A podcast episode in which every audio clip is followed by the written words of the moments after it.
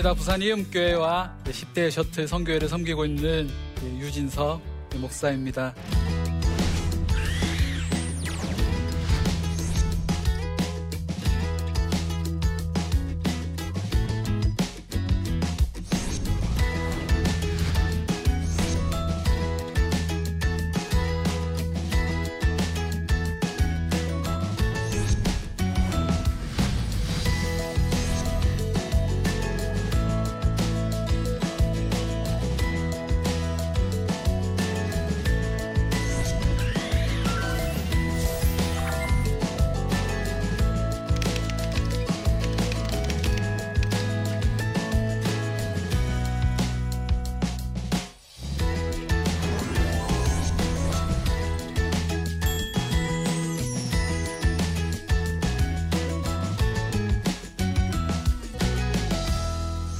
길거리에서 진주를 발견하다. 어떤 의미인 것 같은가요? 어떤 의미이겠습니까? 아시면 안 됩니다. 왜냐하면 제가 지금부터 말을 해야 되기 때문에 그 아신다고 말씀을 하시면 제가 되게 난감해질 수가 있, 습니다 그래서 함께 이 얘기들을 나눠보려고 합니다. 우리 다음 세대가 위기라고 많이 말들 하잖아요. 그리고 우리가 교회에서 이 아이들을 향해서 청소년들이나 뭐 주일학교 아이들을 향해서 다음 세대라고 말을 말을 합니다. 이 다음이란 의미가 무슨 뜻일까요? 어떤 순서에 바로 뒤라는 뜻이죠. 그러니까 앞에 어떤 행동을 하고 있는 행위가 있으면 그 다음 사람도 그 행위를 동일하게 예, 할때 예, 다음이라는 표현을 씁니다. 뭐 다음 타자, 뭐 다음 선수 이런 식으로 우리가 이제 다음이라는 말을 사용하는데 우리가 교회 안에서 다음 세대라고 말을 했을 때 그러니까 이전 부모님 세대들이 예, 신앙생활을 했던 그 신앙을 똑같이 하고 있는 세대를 가리켜서 우리는 교회에서 다음 세대라고 말을 합니다. 근데 지금 교회 다음 세대가 많을까요? 적을까요? 예, 적습니다. 얼마만큼 적을까요? 제가 사역했던 교회의 95% 정도 되는 아이들이 불신 가정에서 혼자 신앙생활하는 아이들입니다. 중고등학생들. 그리고 저희 교회 더 심할 때는 초등부 아이들은 거의 다 불신 가정에서 나오는 아이들, 유치부 아이들도 동일하고요. 사사기장에 보면 여호와를 알지 못하는 그리고 여호와께서 하신 일을 알지 못하는 다른 세대가 일어났다라는 표현이 있습니다. 저는 이제는 다음 세대가 사라지고 예, 다른 세대가 일어난 세대가 바로 이 시대라고 생각을 합니다. 그래서 우리가 교회에서는 다음 세대 사역이 위기다. 다음 세대가 위기라고 말해 니 말씀들을 하시잖아요. 그러니까 이 위기라는 뜻이 의학적인 용어라고 하더라고요. 회복과 죽음의 분기점. 그러니까 내가 뭔가를 노력하고 뭔가 액션을 취하면 살릴 수 있지만 아무것도 하지 않으면 그대로 죽게 되는 그 상태. 그걸 위기라고 말을 합니다. 그럼 우리가 다음 세대의 위기라고 말했을 때 우리가 지금 뭔가 액션을 취하거나 뭔가를 하지 않으면 우리가 살릴 수 있는 그 다음 세대 아이들이 죽을 수도 있다라는 거죠. 이미 많이 죽어왔고 그 죽어가는 아이들을 그대로 또 방치하면 이제는 완전히 죽게 된다. 라는 그 시대를 우리가 살아가고 있다라는 거죠. 그래서 위기라고 말을 하고 있습니다. 근데 저는 이런 마음이 들더라고요. 위기가 곧 기회이다. 저에게 있어서 위기는 예, 또 다른 기회로 예, 다가왔습니다. 저는 학교 앞에 가서 아이들에게 먹을 거 나눠줍니다. 먹을 거 나눠주면 전화 오는 아이들이 되게 다양한 부류의 아이들이 전화가 많이 옵니다. 뭐 평범한 아이들이 전화 오기도 하고요. 때로는 뭐 중학교 여자 아이가 전화가 와서 10대의 셔틀이죠. 죄송한데 담배도 혹시 사주시나요? 라고 물어보기도 하고요. 때로는 술도 사주시나요? 라고 물어보기도 합니다. 근데 처음에는 제게, 제가 좀 되게 부담스럽더라고요. 아, 내가 이 아이들에게 술이든 담배를 사주는 것이 아, 되게 부담으로 다가오더라고요. 근데 이 생각을 한번 깨고 나니까 엄청난 일들이 저에게 일어나기 시작을 했습니다. 제가 학교 앞에서 명함을 수천 장 뿌렸습니다. 예, 얼마나 많이 뿌렸겠어요? 석 달 동안 매주 월요일마다 학교 앞에 나가서 아이들에게 명함을 뿌렸으니까 얼마나 많이 뿌렸겠습니까? 이렇게 많이 명함 뿌린 명함들이 제가 길거리 나가서 아이들을 만나고 전도하는 데 있어서 정말 유용하게 쓰이더라고요. 길거리에 이렇게 방황을 합니다. 그리고 주머니에는 항상 추파춥스 사탕을 들고 있고요. 그리고 아이들이 모여 있는 곳에 가서 아이들에게 사탕을 내어주면서 그 아이들에게 말을 걸기 시작했습니다. 처음에 낯선 사람이 와서 말 걸면 되게 당황해야 되는데 이 아이들이 저를 당황한 눈빛으로 쳐다보지 않더라고요. 왜냐하면 어 선생님 학교 앞에 오는 사람이죠. 선생님 10대의 셔틀이죠. 라고 말을 하면서 친근감을 표시를 하더라고요. 그렇게 해서 거리로 나가서 아이들을 만나기 시작을 했습니다. 근데 거리로 나가서 아이들을 만나다 보니까 거리에는 온전한 아이들보다 온전하지 못한 아이들이 많이 있더라고요.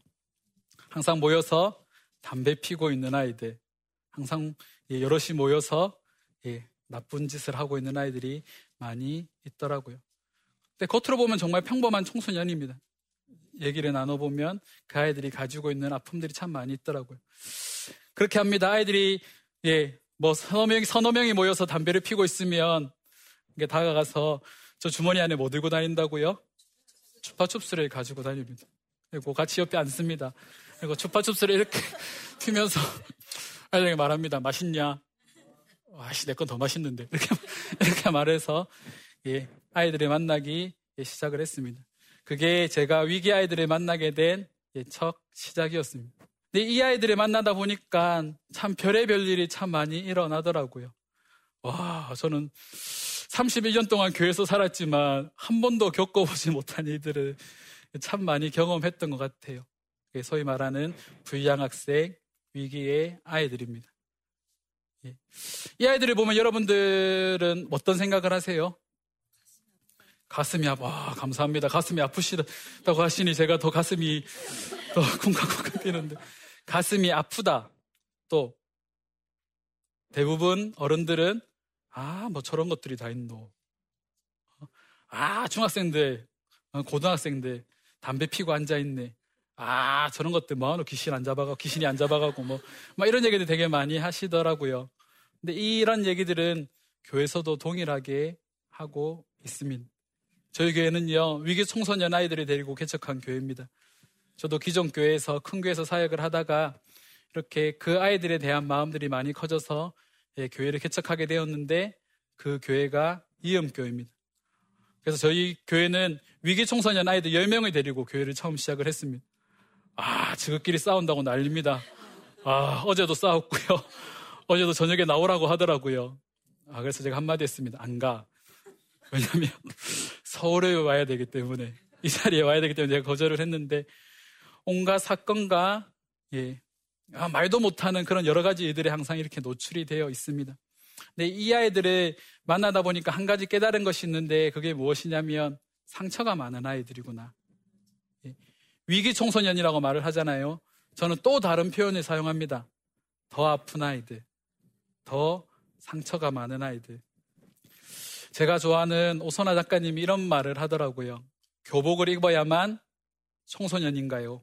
학교를 다니지 않아도 청소년입니다.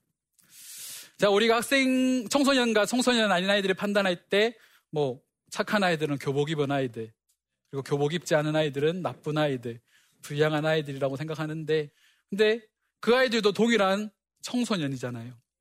저희가 뭐 14살, 14살부터 19살까지 우리가 청소년이라고 말하는데 그 아이들은 뭐 불량한 행동을 해도 나이는 뭐 14살, 15살 동일하게 청소, 청소년이라는 거죠. 그러니까 우리가 이 색안경을 조금만 벗고 이 아이들을 바라보면 이 아이들이 얼마만큼 예수가 필요한 아이들인지를 우리가 알 수 있다라는 거죠. 제가 사역하고 있는 곳이 서면입니다. 예전에는 부산에서 감천이란 곳을, 곳에서 제가 사역을 했고요. 그리고 사상이란 곳에서 사역을 했는데 이 두 동네가 되게 유명한 동네입니다. 감천은 뭐 감천 문화마을이라고 해서 되게 많이 요즘에 알려지기 시작했는데 서울 분들은 잘 모르시더라고요. 전부 다 달동네입니다. 달동네. 그러니까 전부 다 어려운 사람들이 사는 곳인 거죠. 근데 이곳에서 돌아다니다가 아이들을 만나다 보니까 전부 다 예, 가정 환경이 어려운 아이들이더라고요. 근데 그 아이들을 만나서 얘기를 나누다 보면 와 정말 가관입니다. 근데 이 아이들이 조금만 친해지면 자신들의 얘기를 막 풀어내기 시작합니다. 근데 그 얘기를 들으면 우리가 이 아이들을 품지 않고는 견딜 수 없는 아주 슬픈 예, 그런 아우, 아주 애잔한 그런 스토리들이 이 아이들이, 아이들이 다 가지고 있더라고요. 이 이야기를 들을 때 마음이 아프기 시작을 하더라고요. 그래서 거리로 나가서 이 아이들을 만나기 시작했습니다. 근데 한 가지 위기 아이들을 만나면서 깨달은 거는 뭐 제가 뭐 밥을 많이 사주든 뭐 고기를 사주든 치킨을 사주든 그렇게 한다고 해서 이 아이들이 변화되지 않더라고요. 뭐 어떤 아이들은 뭐 4년 정도 돌본 아이들도 있고요. 5년 정도 돌본 아이들도 있습니다. 근데 5년 돌봐도 변하지 않는 아이들이 있습니다. 근데 한 가지 확실한 건 이 아이들 마음 가운데 복음이 들어가고요. 예수님이 그 아이들 마음속에 들어가기 시작하니까 이 아이들이 변화되기 시작을 하더라고요. 저희 팀원들입니다. 저희 팀원들이 제가 없어도 나가서 아이들을 만나기도 하는데 저 아이들 중에 두 명이 저희 교회 위기 청소년 아이들입니다. 이 아이들이 예수님의 사랑을 경험하고 나니까 이 아이들이 이제는 나가서 같이 복음을 전하는 그런 단계까지 나아가게 되더라고요. 심지어 저는 가기 싫은데 저희 아이들이 부탁을 합니다. 쌤, 우리 서면에 나가요. 우리 번화가에 나가요. 아이들 만나러. 더 전날은 제가 못 나갔는데 야 너가 나갔으면 인증샷 찍어 보내라. 라고 했더니 저렇게 나가서 아이들이 만나고 인증샷을 찍어 보냈더라고요. 그 보냈던 인증샷을 보냈던 아이들이 저렇게 저희 교회로 찾아옵니다. 저렇게 찾아오면 아이들과 함께 얘기를 나누기 시작해요. 그러면 아이들과 한 5분 정도, 10분 정도 이렇게 짧게 얘기를 나누다 보면 아이들은 참 신기한 게 이 사람이 믿을 만한 사람이다. 이 사람에게 얘기를 하면 이 사람이 우리의 얘기를 다 들어주겠다 싶으면 자기의 모든 집안사가 다 나옵니다. 와, 자기 뭐 어릴 때부터 자라온 이야기부터 시작해갖고 엄마 아빠 뭐 이혼한 얘기, 뭐 별의별 이야기들이 다 나오기 시작하는데 아, 그 이야기를 듣고 있으면 마음이 되게 아프더라고요. 근데 참더 아, 가슴이 아픈 건 열이면 열 아이들이 다 사연을 가지고 있습니다. 근데 이게 대부분 아이들이 예수를 안 믿는 아이들이지만 더 놀라운 건 이런 아이들 중에 예수를 믿는 가정에서 자란 아이들도 있다라는 거죠. 교회 안에도 이런 아이들이 많이 있더라고요. 예. 교회 밖에 뿐만이 아니라 교회 안에도 이런 아이들이 참 많이 있더라고요. 왜 그럴까요? 가정이 깨어져서 그래요. 가정에서 상처를 많이 받아서 그렇습니다. 그래서 저는 이 아이들을 더 아픈 아이들이라고 표현을 하는 거예요. 이 아이들은 위로받을 데가 없고요. 이 아이들은 뭔가 체험받을 곳이 없는 거예요. 그래서 그 체험을 받고 싶어서 누군가를 찾고 있다라는 거죠. 때로는 술로, 때로는 남자로, 왜, 때로는 뭐 여자친구로 예, 그런 것들을 채우려고 합니다. 근데 그런 것들이 채우면 채울수록 많이 더 공허해지더라고요. 더 부족해서. 그 아이들 중에 특별한 아이들이 있습니다. 제가 사상이란 곳, 부산에서 또 번화가인데 그곳에서 사역을 하다가 만난 아이들입니다. 이 아이들을 만나기 시작했는데 처음에 학교를 다니고 있지 않았어요. 근데 이 아이들을 만나서 계속해서 밥도 사주고 뭐 치킨도 사주고 뭐 고기도 사 먹이면서 이 아이들과 관계를 맺어가기 시작을 했습니다. 그리고 이 아이들이 교회로 들어오기 시작했어요. 근데 이 아이들이 좀 행동들이 좀 남다릅니다. 설교 시간에 아이씨 죄송합니다. 욕할 뻔했는데 제가 앞에서 잘 끊었습니다. 아이씨 이렇게 중간에 욕도 하기도 하고 되게 이게 생각지도 않은 좀 돌발 행동을 많이 하는 아이들이었습니다. 근데 이 아이들이 학교를 다니고 있지 않았어요. 근데 이 아이들에게 계속해서 예수님에 대해서 얘기를 했습니다.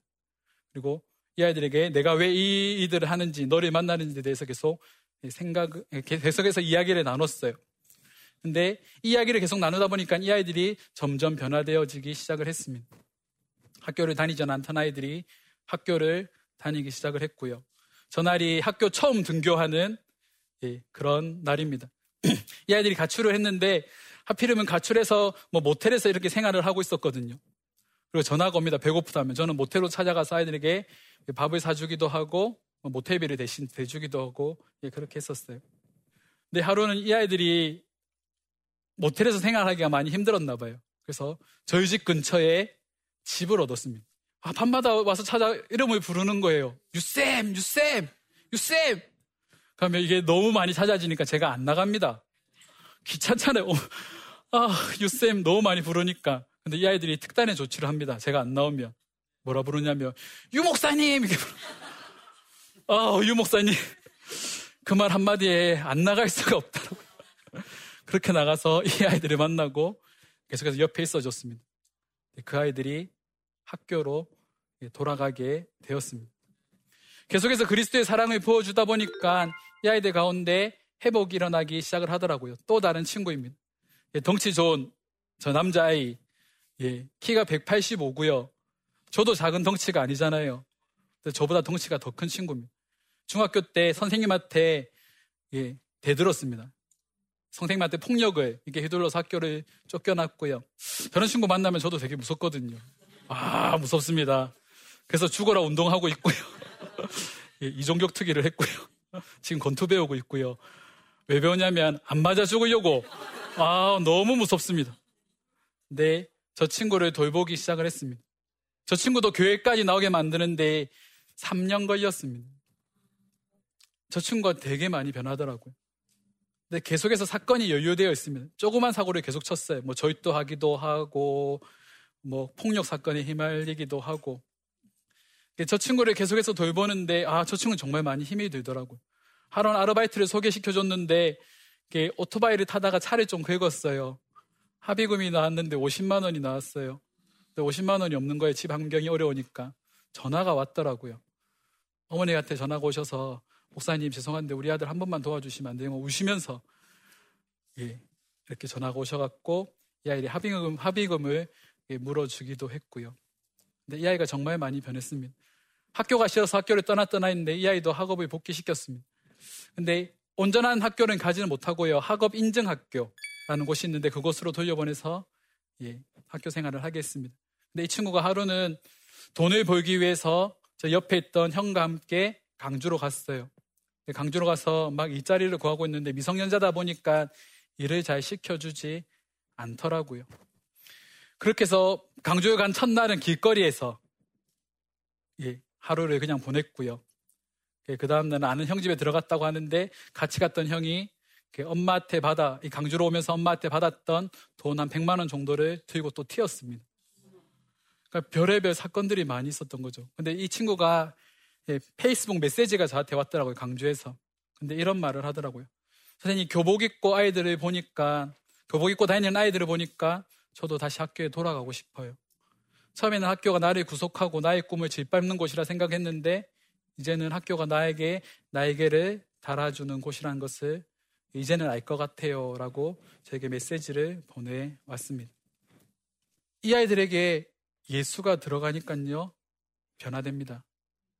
그리고 이 아이들이 또 다른 힘든 친구들을 데리고 오기 시작하더라고요. 선생님, 이 아이가 한 번만 상담해 주세요. 선생님, 내 주위에 이런 동생이 있는데, 이런 형이 있는데, 한 번만 만나 주셨으면 좋겠어요. 라고 얘기를 하면서 아이들을 데리고 오기 시작을 하더라고요. 이 아이들은 한 명을 전도하니까 이 아이들은 친구들을 데리고 오기 시작하는데 다섯 명, 여섯 명, 일곱 명씩 데리고 오기 시작합니다. 저희가 교회 가면 저희 반이 따로 있거든요. 특별반. 따로 있는데 저희가 한 명에서 시작했는데 저희 반이 여덟 명이 됐습니다. 근데 저는 이 아이들에게서 희망을 보는 거죠. 교회는 아이들이 없다라고 말하는데 세상으로 나가서 세상을 바라보니까 세상에는 너무나도 많은 아이들이 있더라고요. 청소년들. 세상으로 나가서 이 아이들에게 조금만 사랑을 가지고 관심을 가져다 보니까 너무나도 많은 아이들이 세상에서 방황하고 살아가고 있더라고요. 근데 그 아이들 어떻게 해야 됩니까? 교회로 데리고 와야 됩니다. 우리가 교회에서 아이들이 없다라고 불평만 하지 말고 우리가 찬밥 더운 밥 가리지 않고 아이들을 전도해야 하는 시대가 되었습니다. 그만큼 교회에 청소년들이 많이 사라지고 있다는 거죠. 예, 저희 교회 사진입니다. 예, 저기 있는 아이들이 대부분이 다 예, 위기 청소년 아이들이고요. 예, 이렇게 모여서 저희가 이음교회라는 교회를 세워서 함께 예배하고 있습니다.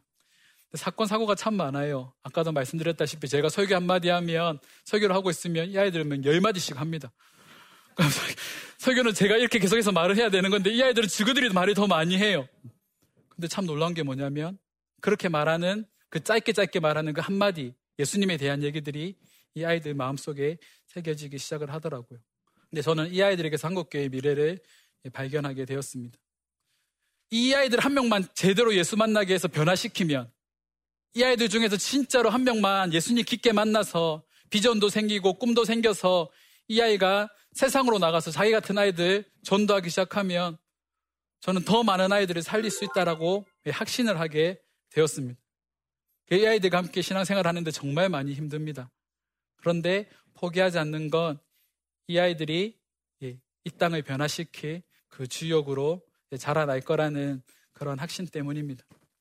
위기 청소년 아이들이 만나다 보니까 걱정을 많이 하세요. 와, 그 아이들에게 복음 전한다고 그 아이들이 달라지겠습니까? 아, 목사님 그렇게 하지 마세요. 그 아이들이 그렇게 하면 목사님 이용해 먹고 배신할 거예요. 라고 계속해서 말을 하시더라고요. 네, 그때 조금씩 마음이 동하기도 합니다. 그때 되면 하나님 앞에 엎드리는 거죠. 하나님 나의 마음이 변하려고 한다고. 하나님 어떻게 해야 되겠습니까? 라고 계속해서 질문을 합니다. 그때마다 하나님께서 주시는 마음이 이런 거예요. 그 누군가가 그 아이들을 살리는 누군가가 나는 네가 되었으면 좋겠다. 저 아이들을 위해서 복음을 전하는 사람이 유진석 네가 되었으면 좋겠다라고 하나님께서 계속 말씀을 하시더라고요. 그래서 힘들지만 포기하고 싶지만 포기할 수 없는 그 이유는 하나님께서 이 아이들에 대한 마음들을 계속 부어주시기 때문입니다. 제가 정말 좋아하고 닮고 싶은 지도자 중에 도산 안창호 선생님이 있습니다. 예, 정말 좋아합니다. 예, 그분이 이런 말씀을 하셨어요. 우리 가운데 인물이 없는 것은 인물이 되려고 마음 먹고 힘쓰는 사람이 없기 때문이다. 인물이 없다고 한탄하는 그 사람이 왜 인물이 될 공부를 하지 않는가? 그대는 나라를 사랑하는가? 그렇다면 먼저 그대가 건전한 인격자가 되라. 청소년 사역이 위기라고 말을 합니다. 거리에 가면 많은 위기의 아이들이 있다라고 말을 우리가 하고 있습니다. 이 자리에 앉아 계신 분들도 동일한 마음을 품어주셨으면 좋겠습니다. 다른 누군가가 그런 일을 하기를 바라는 것이 아니라 그 귀한 일에 내가 쓰임 받으면 내가 지금 길거리에 나가서 아이들을 만나서 그 아이들에게 예수를 전하면 이 아이가 처음에는 석탄인데 계속해서 이 아이들에게 예수 그리스도, 예수 그리스도, 예수 그리스도라는 이름을 계속해서 새겨주다 보면 이 아이들이 다이아몬드가 될 수 있다라는 거죠. 값진 진주가 될 수 있다라는 겁니다. 누군가의 수고가 필요합니다.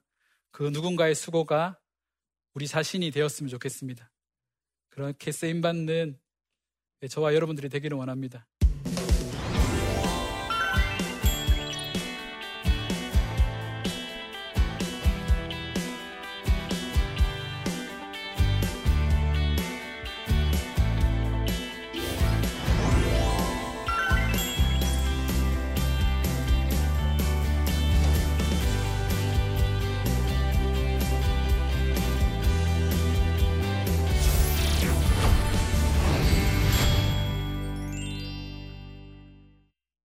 예, 제 이야기를 듣고 예, 질문을 해주신 분들이 있습니다. 그 질문들 함께 좀 나눠보도록 할게요. 예, 사역을 하시다가 너무 힘들어 포기하고 싶은 적이 없으셨나요? 그럴 땐 어떻게 이겨내셨나요? 포기하고 싶죠. 어제도 포기하고 싶었고, 그저께도 포기하고 싶었습니다. 그런데 내가 포기하면 한 영혼을 잃어버리게 되더라고요. 그래서 참아냅니다. 예. 인내하면서 소망을 기다립니다. 예. 우리가 일상적으로 하는 힘들면 기도합니다. 때로는 기도가 안 될 때도 있습니다. 그럼 하염없이 그냥 하나님 앞에 가만 앉아 있습니다. 고개만 숙이고 하나님 앞에 계속 질문해야 됩니다. 질문을 합니다. 내가 이 일을 계속해야 합니까? 근데 계속해서 그런 질문을 하다 보면 하나님께서 다시 일어날 수 있는 새 힘을 허락해 주시더라고요. 예, 그렇게 해서 이겨내고 합니다. 예, 오늘도 포기하고 싶습니다. 예, 그 다음 질문 함께 보도록 하겠습니다. 아이들이 목사님께 마음을 여는 결정적인 계기나 순간들이 있다면 어떤 경우인지 궁금합니다. 이 계기를 만드는 게 참 많이 힘든 것 같아요. 예, 아이들은 막연하게 이용합니다, 어른들을.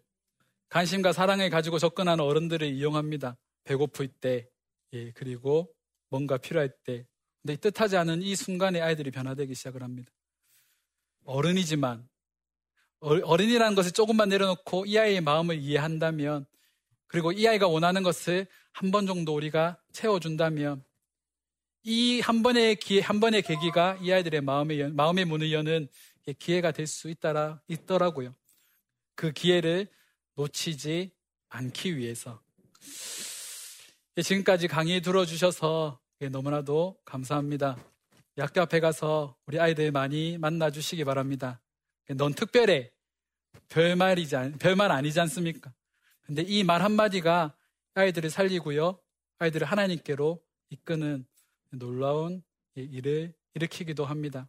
거리로 나가주시기 바랍니다. 그리고 편견에 편견을 좀만 버리고 우리가 색안경을 좀만 벗고 길거리로 나가면 수많은 아이들을 만날 수가 있습니다. 그리고 그 아이들에게 복음을 전해주시기 바랍니다. 자리에 앉아 계신 분들이 그 귀한 일에 함께 동참을 해주셨으면 좋겠습니다. 지금까지 강의 들어주셔서 감사합니다. 윤성 목사입니다.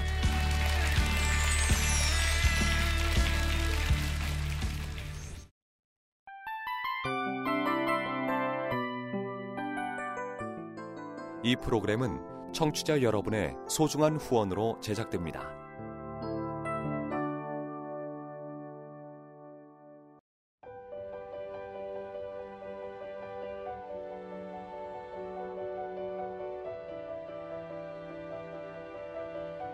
세상에는 수많은 교회들이 있지만 더 깊이 있는 말씀 강해를 찾기 위해 크기로만 교회를 선정하지 않습니다. 보다 좋은 영적 콘텐츠를 더 많이 나누기 위해 방송비를 받지 않습니다. 1년 365일 복음만 전하고 싶어서 우리는 광고를 하지 않습니다. 온누리의 복음을 땅끝까지 CGN TV와 함께 땅끝 성교사가 되주세요